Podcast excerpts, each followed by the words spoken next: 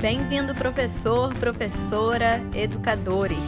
Vocês estão ouvindo o Sou Prof, o podcast feito especialmente para vocês. Aqui tem educação, com muitas vozes, sotaques, linguagens. Olá! Você já ofereceu um bombom para uma criança que tenha realizado uma atividade que você esperava? Sim? Você sabia que o nome da oferta desse prêmio é reforço positivo e é estudado por uma das escolas da psicologia? Hoje a escola de prof irá falar um pouquinho sobre o behaviorismo. Behaviorismo é uma das escolas da psicologia. Surgiu nos Estados Unidos no início do século XX e tem Watson como um de seus grandes pesquisadores. O Watson acreditava que todo o nosso comportamento é fruto unicamente dos estímulos ambientais que recebemos. O behaviorismo é uma corrente ambientalista. O Watson falava que faria de uma criança o que ele quisesse: um médico, um bandido, um advogado, um vendedor. Essa criança seria fruto da educação que ele proporcionasse.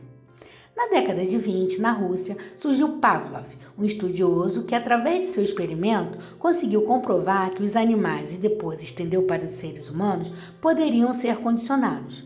Pavlov tinha um cachorro e toda vez que ele ia dar carne para o cachorro, ele percebia que esse cachorrinho salivava.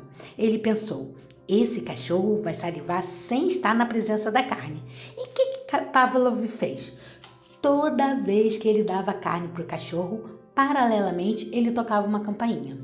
Depois de repetidas vezes, muitas vezes, Pavlov só tocou a campainha. E o que, que o cachorrinho fez? Salivou. Pavlov mostrou que através de um estímulo condicionado, a gente pode ter uma resposta condicionada. Será que nós somos condicionados? Ou só os animais são? Vamos pensar no toque do despertador. No primeiro dia, o despertador precisa tocar, no segundo dia também, no terceiro e depois de muitos dias. Será que a gente precisa dessa campainha do despertador para acordar? Bem, na década de 40, nos Estados Unidos, surge Skinner, outro grande nome do behaviorismo. Ele vem com behaviorismo radical. Skinner mostrou que não precisa partir de um reflexo inato para as pessoas e animais serem condicionadas, como aconteceu no experimento de Pavlov. Skinner mostrou que a gente e os animais podemos ser condicionados também através do reforço positivo e reforço negativo. Skinner usou os ratos para realizar seus experimentos.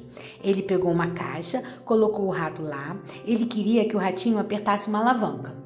Skinner deixou esse rato com sede, sede, sede, sede. Quando o ratinho tocava a alavanca, caía água. No início, o ratinho tocava a alavanca ao acaso. Mas depois o rato ficou condicionado e tocava a alavanca, já esperando cair água. Isso se chama reforço positivo, que é uma premiação a partir do momento que a pessoa ou animal atinge o objetivo esperado para aumentar a probabilidade futura daquela resposta. Sabe aquele bombonzinho que falamos no início? Ou quando damos uma bicicleta porque o, o nosso filho passou de ano? Ou quando a gente dá uma estrelinha para o nosso aluno que fez o exercício certo? Então, isso tudo é reforço positivo. Mas Skinner também percebeu que nós, seres humanos e os animais, podemos ser condicionados através do reforço negativo. E o que, que Skinner fez na caixa dele? Ele deixou o ratinho levando choque, choque, choque, choque. Quando o ratinho apertava a alavanca, o choque cessava. Então o ratinho ficava no choque, apertava a alavanca, o choque cessava.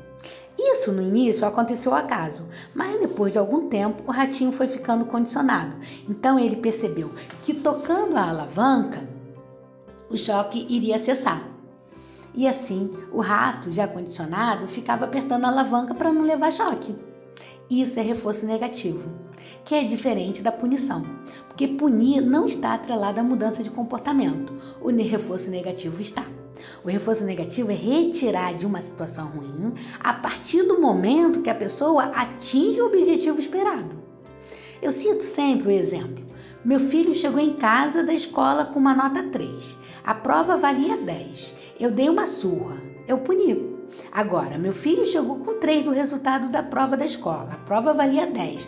Eu deixei ele sem brincar, sem celular, sem telefone, sem jogar, até chegar com a nota 7 ou mais. E aí, quando ele chegou com a nota 7, eu retirei ele dessa situação ruim. Isso é reforço negativo. Quando o professor está numa sala de aula e tem um grupinho conversando, esse professor para de falar, interrompe a aula e fica olhando, encarando aquele grupo, olhando sério. E toda a turma se volta para volta a atenção para o grupo. O grupo fica incomodado de ser o centro das atenções. Para de falar e volta a prestar atenção na aula. E o professor volta a falar, continua com a aula. Isso é reforço negativo, porque o professor deixou o grupo em uma situação ruim até atingir o objetivo esperado, que era o silêncio. Quando conseguiu, ele retornou para sua atividade docente.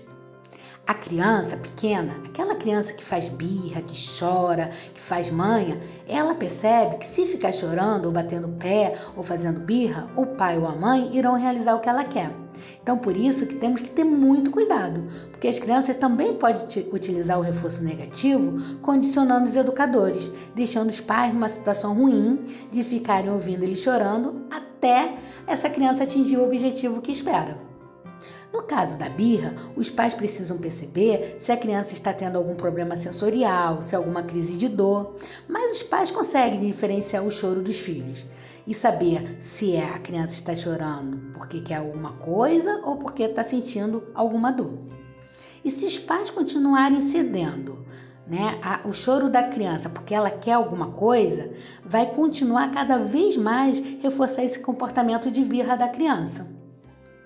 Bem, foi a conversa de hoje, a teoria do behaviorismo, e até a próxima semana. Gostou do conteúdo desse episódio? Compartilhe com os amigos. E se quiser ajudar a construir esse canal, mande a sua sugestão de pauta pra gente. Acesse o nosso site souprof.com.